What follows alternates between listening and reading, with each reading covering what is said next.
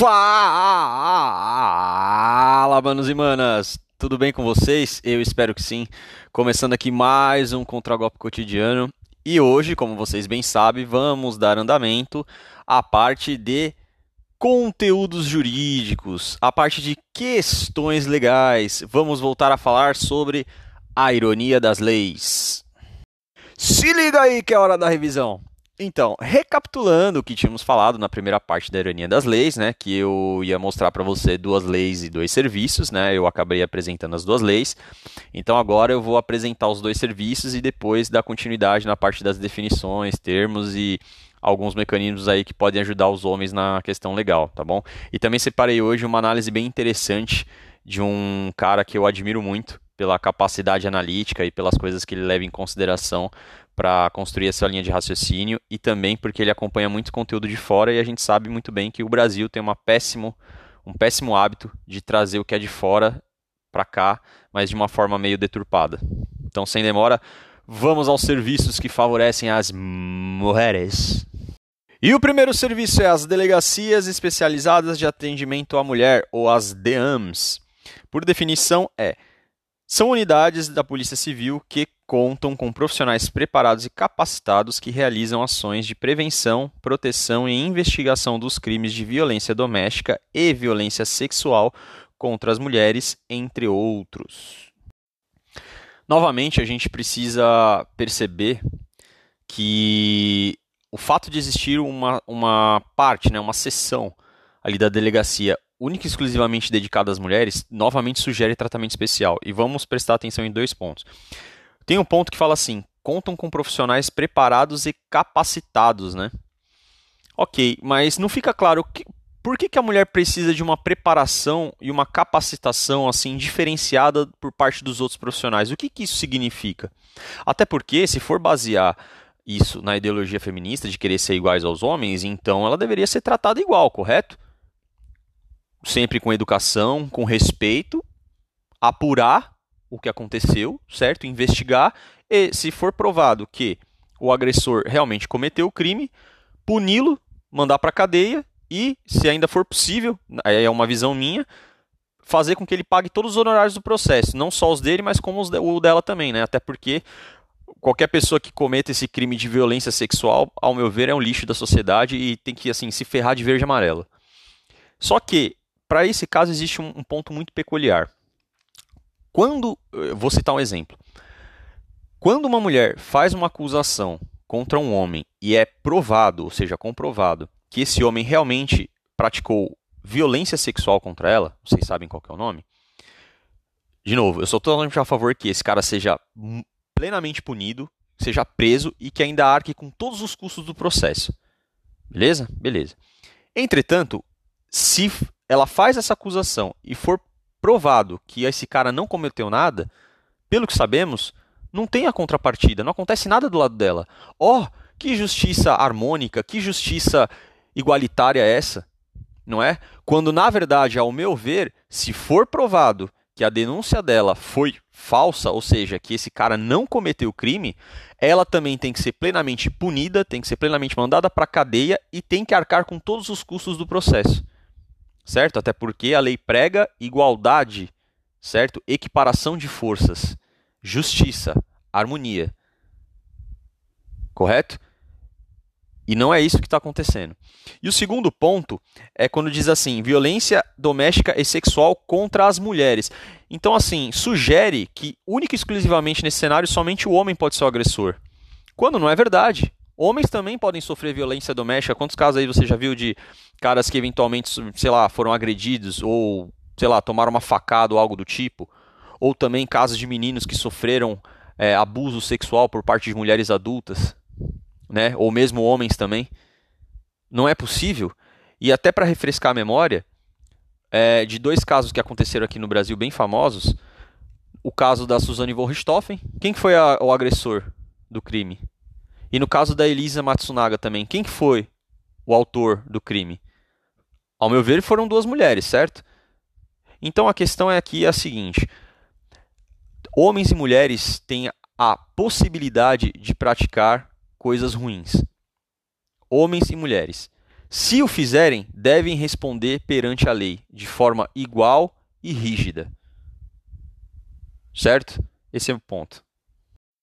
E o segundo serviço que será por nós bem visado será o da vara de família, que por definição é são responsáveis por julgar e processar litígios relacionados a temas como guarda de filhos, pensão alimentícia, união estável, divórcio, investigação de paternidade e outros.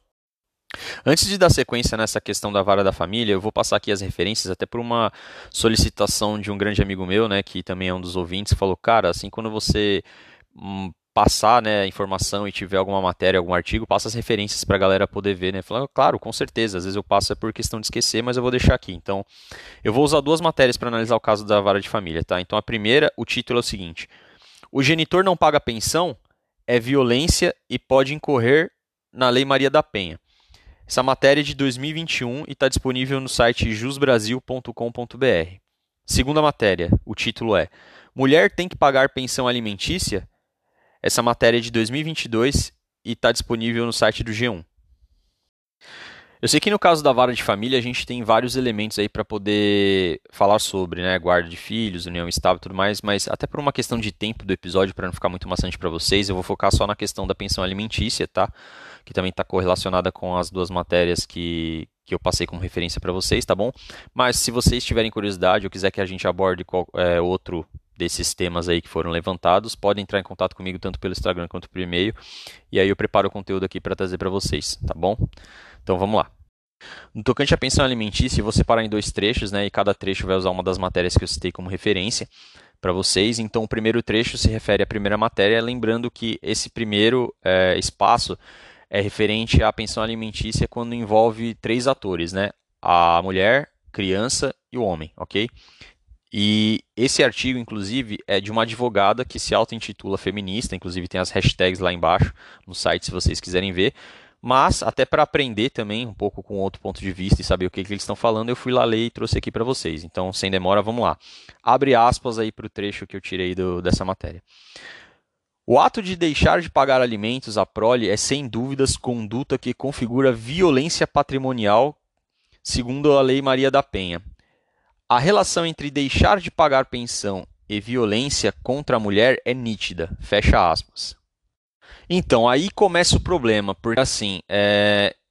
novamente, eu não sou um perito judicial, mas como o canal aqui mostra uma, per... uma perspectiva masculina, né, e tem a, a, parte de pesquisa e tal, então eu vou dar minha opinião sobre isso, e que também, se eu não me engano, compactua com boa parte aí da, da das críticas que eu ouvi, né? Principalmente do, da comunidade e também da, da galera lá do movimento. É, isso sugere uma ginástica mental, um malabarismo intelectual. Por quê? O fato de não pagar a pensão alimentícia é, incorre um, uma infração contra a criança. Certo? Até porque, partindo do pressuposto que, mesmo que essa criança tenha guarda unilateral, por exemplo, com a mãe, né, ou com o pai, o cônjuge que não tiver com a criança tem que pagar a pensão alimentícia, seja ela ou seja ele, certo? E o cônjuge que tiver com a criança é responsável também por fornecer o sustento e mais além disso a criação da criança, certo? Mas entretanto, o benefício da pensão alimentícia deve visar o bem-estar da criança, certo? Para a criança, medicamento para a criança e todos os recursos necessários que a criança precisa para sobreviver. Então, lembrando desse fator é o seguinte, como que isso pode ser subvertido numa violência contra a mulher? Esse trecho eu não consigo entender. Lembrando que se a gente voltar um pouco no episódio anterior, Maria da Penha basicamente consistia no quê? Violência doméstica e familiar contra a mulher, certo? Então, violência doméstica familiar contra a mulher, para mim incide em quê? Violência física, né? Ou psicológica. Agora querem subliminarmente imputar imputar um crime de violência patrimonial e linkar isso com a Maria da Penha. Mas, cara, em que situação? Porque se for na situação, por exemplo, que o cara atrasou o pagamento, vamos supor que o combinado é pagar a pensão no dia 10, todo mês. Deu dia 11 o cara não pagou. Eu sou totalmente a favor que a justiça impute multa no cara. Coloque uma multa. Não sei nem se isso existe, tá? Essa parte eu realmente não conheço, mas coloque uma multa. E se mesmo depois de tantos dias e aumentando a multa e o cara não pagou, aí sim, vai atrás do cara, manda o oficial de justiça e prende. Até porque a gente sabe que uma das poucas coisas que realmente dá cadeia aqui no Brasil é o, é o não pagamento da pensão alimentícia. Então, assim, beleza, o cara tem que ser punido, mas assim, você fazer um malabarismo mental para tentar enquadrar isso num outro tipo de punição, para dizer que isso é violência contra a mulher, quando na verdade é uma falta de compromisso, né, do, do genitor para com a criança, aí para mim já, já de novo sugere uma ginástica mental, um malabarismo intelectual para novamente colocar o homem como agressor da mulher e a mulher como vítima na história. Ah, mas a mulher vai ter que se sacrificar para colocar as coisas para o filho. Bom, sim, é um caminho de, de, de dois lados, certo? O homem tem que fazer pelo filho dele, assim como a mulher também tem que fazer pelo filho deles. Mesmo que estando separados, ambos são responsáveis pela criança. A diferença é que, em caso de guarda unilateral, um vai ficar responsável não só pela questão financeira, mas também pela questão da criação. E o outro, muito mais pela questão financeira, mas ainda tem a questão da visita, que pode ser agendada tudo mais. Então, essa parte para mim é, é, é, muito mais assim. É, se, quando tenta enquadrar a questão do não pagamento de pensão alimentícia, embutir isso na Maria da Penha para dizer que é violência patrimonial contra a mulher e que isso é nítido, não, cara, isso não é nítido. Para mim, o que está sendo nítido aqui é, é, justamente uma tentativa, novamente, de colocar o homem como o agressor máximo da mulher. E nesse cenário que eu estou dizendo, eu não vejo dessa forma. Bom, continuando, agora temos o segundo trecho, né, que também vai ser correlacionado com a segunda matéria. Só que nesse cenário a gente está falando de pensão alimentícia para cônjuge, ou seja, só temos dois atores nesse cenário, o homem e a mulher, ok? Então, abre aspas para o trecho que eu tirei do, desse segundo artigo. Existe pensão fixada no caso de divórcios quando a pensão é atribuída ao cônjuge que detém maior capacidade financeira, ou, por algum motivo, não permitiu que o outro ingressasse ou se mantivesse no mercado de trabalho. Fecha aspas. Beleza, vamos é, unir esses fatores a coisas que a gente já debateu aqui. Então, primeiro ponto. Lembrando que o critério de escolha né, do sexo, para levar em consideração o sexo oposto como atraente, que tem o critério de dinheiro, isso vem mais do lado feminino do que do masculino, ou seja, as mulheres se importam muito mais do que o quanto um cara ganha do que o contrário, certo? Então essa é a primeira informação para vocês guardarem. Segunda informação que também já foi dita aqui. Vocês podem até dar uma gugada aí agora se vocês quiserem. Procurem aí. Quem dá mais entrada em divórcios, homens ou, ou mulheres? Se eu não estiver enganado, quando eu fiz essa pesquisa, é, era cerca assim, as mulheres davam, entravam davam entrada no divórcio cerca de três vezes mais do que os homens. Era um caso, tipo assim, os homens em torno de 5 mil e pouco, e as mulheres de 15 mil e cacetada, né, de divórcio. Então, guarda essa segunda informação. Se a gente analisar com esse trecho aqui, ah, quando a pessoa atribuída ao cônjuge que detém maior capacidade financeira, então assim, muito provavelmente, né, essas mulheres aí que dizem que procuram um provedor, né, que estão interessadas, né, o cara tem que ser ambicioso, porque hoje a, ambi ambição virou eufemismo para o cara tem que ganhar muito dinheiro, né? Né, assim, a gente às vezes tem que tradu traduzir o modernês para ficar um pouco mais claro, né? Porque às vezes a, a galera tenta maquiar as coisas mudando as palavras, né? Mas enfim. Então, quando, vamos supor que ela realmente encontrou esse provedor, certo? Aí, obviamente, tudo vai. Geralmente, como ele é provedor, então o cara vai pagar todas as coisas, né? Mesmo essa mulher tendo o trabalho dela, tá? Porque muitas dessas meninas que aparecem no Instagram dizendo que querem provedor, inclusive são as mesmas que dizem assim: ah, o dinheiro do homem é nosso e o meu dinheiro é meu. Então, anota isso aí também. Aí o cara vai lá, paga todas as contas, então tá tudo no nome dele e amanhã ou depois chega um determinado dia que a querida vira e fala: Olha, não quero mais nada com você e tal. E não necessariamente esse cara fez algo de errado que, que acontece? Ele se enquadra perfeitamente nesse caso aqui, ó. Maior capacidade financeira. Então, ela já se predispôs a escolher um cara que ganha mais, certo? E aí, quando ela sai desse relacionamento premeditado, porque geralmente esse relacionamento que é por interesse, né, ou por visando só exclusivamente o dinheiro, isso já é premeditado. Inclusive tem muitas advogadas que recebem esse tipo de pergunta: "Ai, depois de quanto tempo morando com meu namorado eu tenho direito aos bens dele?". Se você não acredita em mim, é só ir lá na parte do do canal, lá na seção de pérolas, esse tipo de coisa, que lá tem muitas dessas coisas. Né? Inclusive, de, ah, se eu trair meu marido, eu tenho direito a receber coisa. É, é assim, é umas coisas absurdas, mas enfim, é, voltando. Então, ela conseguiu esse provedor, ela, ela sai, porque o cara ganha mais que ela, né, nesse cenário maravilhoso das mulheres, de algumas mulheres, não todas. E aí ela sai, o que ela faz? Ela, além de ter o dinheiro dela, ela faz esse movimento de saque, de tirar ainda parte do patrimônio do cara mesmo esse cara não tendo feito nada. E se ainda não se enquadrar nesse trecho, ainda existe o outro que é o seguinte, diz assim, né? Permitiu que o outro não ingressasse ou não se mantivesse no mercado de trabalho. Aí existe uma outra possibilidade. Então ela foi lá, achou o provedor, o cara tradicional, tudo mais, ela resolve que, pô, o cara ganha muito, não preciso trabalhar, né? Vou ficar aqui na minha de boa, ok?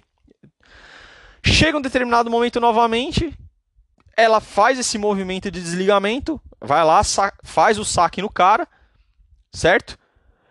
E novamente existe a chance de, tanto no cenário 1 quanto no cenário 2, não ter acontecido absolutamente nada. Esse cara não traiu, esse cara não praticou nenhum tipo de violência. Ela simplesmente vai alegar que, ah, não tá dando mais certo, ah, não sei o que, mas assim, cai coincidentemente com o período, com o período que as advogadas dessa, desses seres de luz diz para elas que é o tempo mínimo que elas precisam ficar com o cara para ter direito aos bens. Mas tudo isso é obviamente a coincidência, gente. Pelo amor de Deus, não vamos colocar que essas mulheres aí têm má intenção, até porque o único exclusivo agressor em todos os casos é o homem, né? E a mulher é o ser angelical é, desprovido de qualquer tipo de maldade. Por favor, né? Obviamente que não é assim. E por, por essas e por outras brechas que é, permite que a lei seja mal interpretada e até usada de forma errada por pessoas que apresentam desvio de caráter ou más intenções para com o parceiro ou parceira, certo? E esse tipo de coisa é muito utilizado muito mais pelas mulheres do que pelos homens. Certo? Lembrando que escolher um parceiro pela questão financeira é um critério muito mais feminino do que masculino certo? E que se a maioria do gênero feminino é quem dá entrada no. Desculpa. Se a maioria dos divórcios é dada entrada pelo gênero feminino, quem obviamente está saindo melhor nessa situação na maioria dos casos? Ah, mas existem casos, Matheus, que a mulher se separa porque está sofrendo algum tipo de agressão, violência. Tudo bem, eu não descarto isso. E nesse caso ela tem que pedir mesmo. Tudo certo. Mas a gente não pode ignorar o fato também que do outro lado da linha pode existir mulheres que estejam mal intencionadas e que praticamente é, vivem disso, que usam o cara como banco, caixa eletrônico, ou acha que vai conseguir aposentadoria antecipada pelo fato de ter se relacionado com um cara bem de vida. Ou não existe essa possibilidade? Existe, né? E justamente o nosso intuito aqui é mostrar esse contraponto. Bom, tendo em vista que a gente conseguiu avançar bastante agora na demonstração né, de leis e serviços que supostamente favorecem o gênero feminino, vou trazer agora para vocês aquela análise que eu mencionei anteriormente. Né? Essa análise ela foi feita por um migtal muito conhecido na machosfera, né, chamado Raccoon. E apesar de eu não me enquadrar no movimento migtal, mas eu admiro muito a capacidade analítica dele, né, os fatos que ele traz, a maneira como ele se expressa de uma forma sempre coerente e concisa, certo? E essa análise vai falar justamente sobre a questão das leis e como isso está afetando o relacionamento entre homens e mulheres, ok? Sem demora, produção, roda a matéria. Quem tacou fogo em tudo, quem destruiu, digamos assim, a ponte que levava ao casamento, à paternidade, à família tradicional e tudo mais, não foram os homens, foram as mulheres, elas que destruíram o negócio. Então agora elas não têm que ficar, elas vão querer ficar convencendo os homens a reconstruir a ponte que elas destruíram e continuar aceitando os mesmos termos, continuar se sacrificando. E é que nem ele falou no vídeo, tipo, não ladies. Vocês destruíram a ponte, agora vocês que reconstruam. O que, que ele quer dizer com isso? É o seguinte, não importa o quanto a mulher se comporte bem, o quanto ela até finge que se comporte bem, ou tenha bons antecedentes e tudo mais, Enquanto elas não mudarem as leis, enquanto elas não tirarem esse monte de direito extra, esse monte de lei feminista, vara de família, Maria da Penha, divórcio, a retirada da punição do adultério, guarda unilateral para a mulher, dos filhos, tudo isso, os caras não têm que voltar. Elas que destruíram o negócio, então são elas que têm que reconstruir, não são os homens. É uma coisa até que o Rolo Tomás ele fala que a questão principal é macro, não é micro. Não, não importa se a tua mulher ela faria ou não. Não importa se ela se divorciaria de ti e te destruiria na vara de família ou colocasse na justiça para tu ser preso por não estar tá pagando pensão. Não importa se ela faria isso ou não. A questão principal é que ela pode, pela lei ela pode, ela tem esse poder. Então como é que tu vai ter um relacionamento de igual para igual com uma mulher, pelo menos de igual para igual. Ó, tô sendo igualitário, tô sendo feminista. Como é que tu vai ter quando tem essa diferença de poder? Sendo que eu não acredito em egalitarismo, eu acredito no patriarcado. O homem ele tem que ter mais autoridade sobre a mulher e sobre os filhos porque ele é responsável por eles. Teve até um vídeo do Economic Invincibility que ele soltou falando a respeito dos cuts, assim, culpando os homens porque eles é que estão criando homens fracos, eles estão criando mulheres não femininas, porque eles se afastaram da família não estão controlando as esposas, não estão controlando os filhos e as filhas. Só que a questão é que o homem hoje em dia ele só tem a responsabilidade.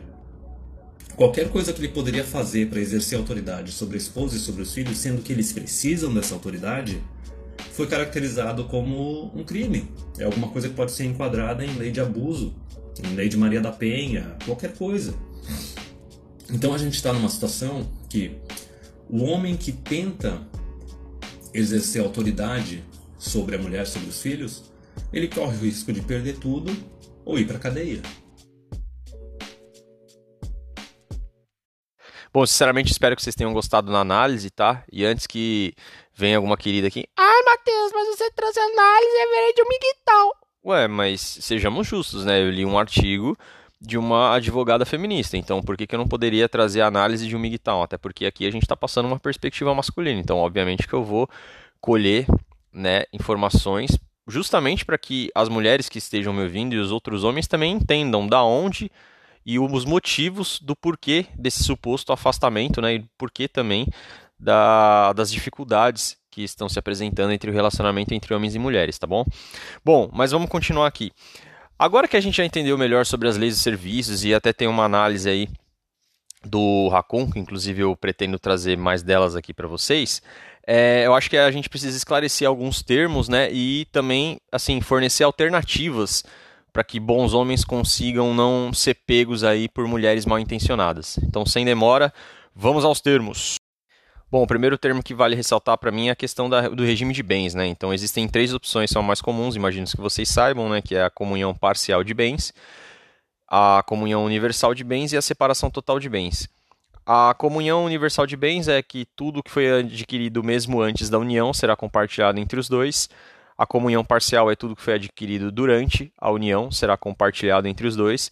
E a separação total de bens é mesmo aquilo que seja adquirido após a união dos dois, ainda assim é, será separado cada um com as suas coisas. O segundo termo que vale ressaltar, creio eu, é a questão da alienação parental. Ela ocorre quando um dos pais influencia o filho, criança ou adolescente a repudiar o outro genitor. Ou seja, basicamente é quando é, um dos pais acaba fazendo a cabeça da criança contra o outro genitor que não convive com eles. Então, por exemplo, se a mãe tem a guarda de um filho, ela faz a cabeça desse filho contra o pai, ou vice-versa. O pai que tem a guarda de um filho faz a cabeça desse filho contra a mãe. O terceiro termo que eu acho que vale trazer aqui para vocês é a questão da fraude de paternidade. É a situação na qual uma mulher assegura que um homem é pai biológico seu filho, sabendo que não é. Ou seja, quando ela age de má fé, apresenta desvio de caráter para com o parceiro dela imaginando uma situação, é quando ela está casada com um cara, ela sai, trai, tem filho com um outro homem e volta para esse relacionamento alegando para o marido dela que o filho é dela e dele, quando na verdade não é. O último termo que vale esclarecer aqui para vocês antes de entrar nas duas alternativas é a questão da paternidade socioafetiva. Ela representa o vínculo de filiação decorrente de um laço de afeto entre pai e filho, sem que haja vínculo biológico.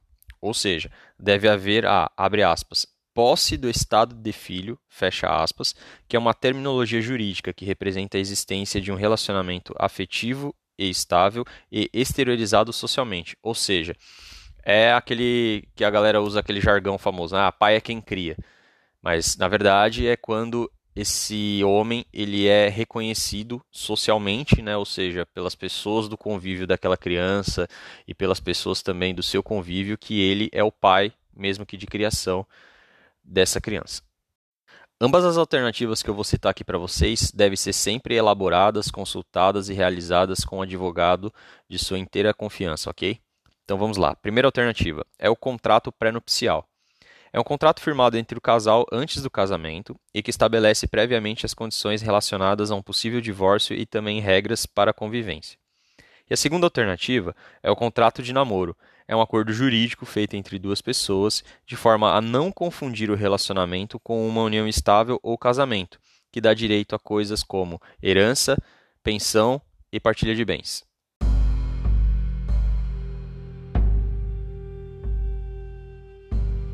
A referência que eu trago hoje para vocês é o Bruce, do canal Bruce Cavaleiro. Bom, esse é um canal que eu tenho acompanhado mais recentemente, né? Mas confesso para você que eu gosto muito, né? Principalmente por dois pontos.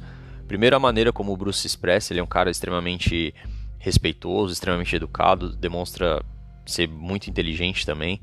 É, ressalta isso, né? Esse, esses valores antes de começar suas análises. Então ele sempre fala, ó, vamos analisar aqui com todo respeito, né? Tomar muito cuidado nos comentários, e tudo mais. Então é sempre válido é, relembrar esse tipo de coisa, porque espírito de porco existe em qualquer lugar. E o outro ponto que eu também me chama a atenção no trabalho dele é justamente que ele oferece uma visão um pouco mais otimista, né, nessa questão de, do futuro da interação entre homens e mulheres, né? Porque assim, é, apesar de de a realidade está se mostrando cada vez mais assim complicada. E, por exemplo, o meu canal, assim como eu creio que o do Miguel da Atitude Alfa e também o do Raccoon, que eu trouxe análise hoje para vocês, nós temos uma visão sim um pouco mais pessimista, né? E o Bruce já não, o Bruce ele já oferece uma visão um pouco mais otimista justamente por ressaltar sempre que não é todas as mulheres que se comportam dessa forma, por falar para que os homens melhorem também, né, melhorem, é, inclusive na questão de avaliar suas parceiras, né, de prestar atenção nos sinais que elas dão, entendeu? É, ao longo do relacionamento ou mesmo antes de começar um relacionamento, né? Sempre também lembrando que a Red Pill não é a bala de prata para resolver todos os problemas, né? Do, da interação entre homem e mulher. E apesar de não ter esse viés assim tão esperançoso, isso não me impede de é, admirar o trabalho dele e recomendar ele também para vocês para acompanhar o conteúdo aí diariamente para quem estiver interessado. Bruce, não sei se essa mensagem vai chegar em você, eu espero que chegue. Mas cara, um forte abraço, parabéns pelo trabalho e tamo junto.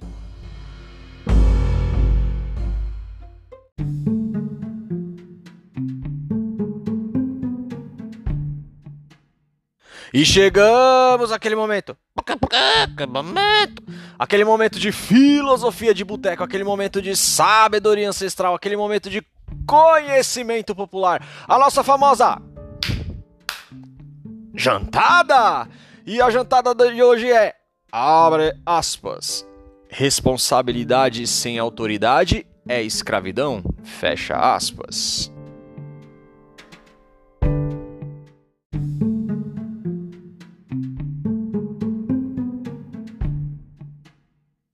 Para ilustrar essa afirmação, eu vou usar dois exemplos, tá? Um que tem a ver com relacionamentos e outro não. Então, o primeiro, o que não tem a ver.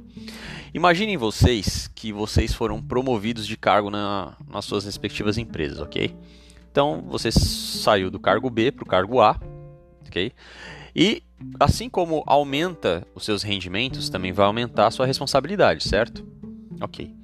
Mas imagine o seguinte: agora que aumentou sua responsabilidade, muito provavelmente você é responsável por alguém ou por algumas pessoas, né? Você vai liderar um time ou vai liderar um, uma, um setor.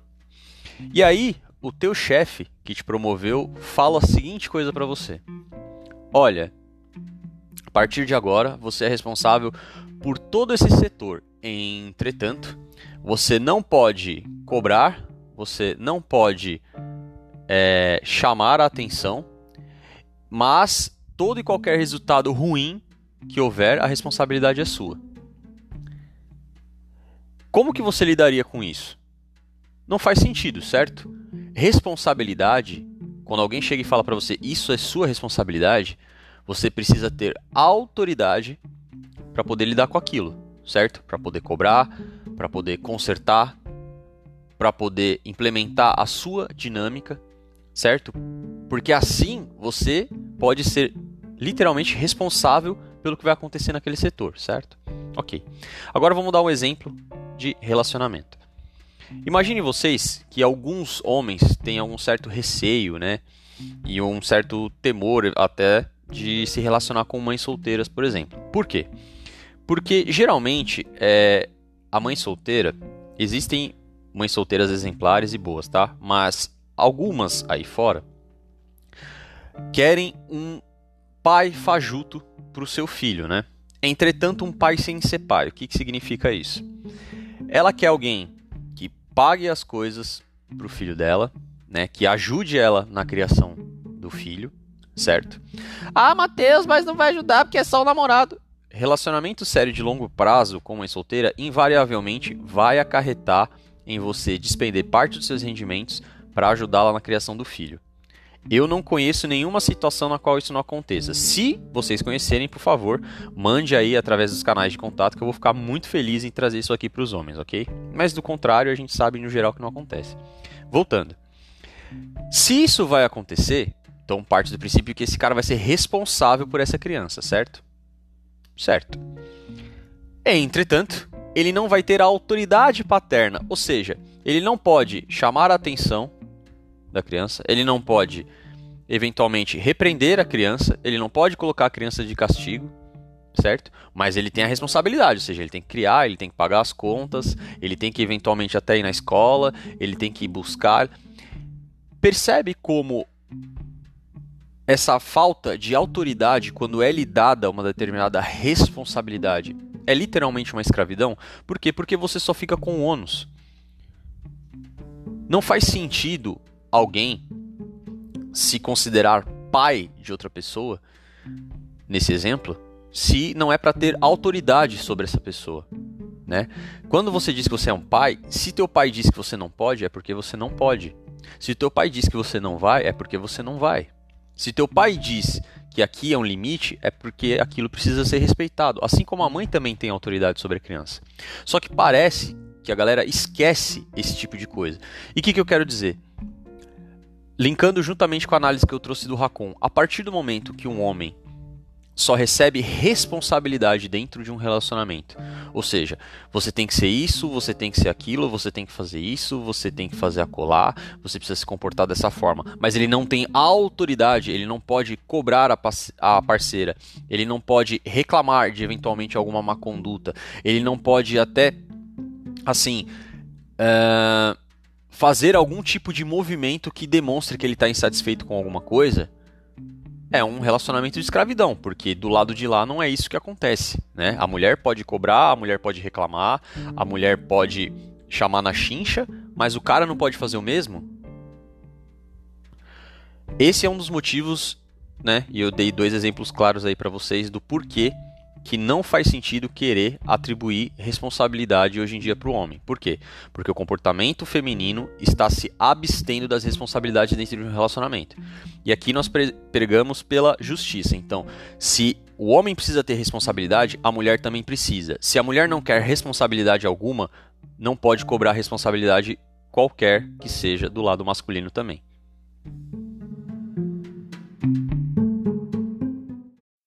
Antes de encerrarmos, como sempre, vários lembretes.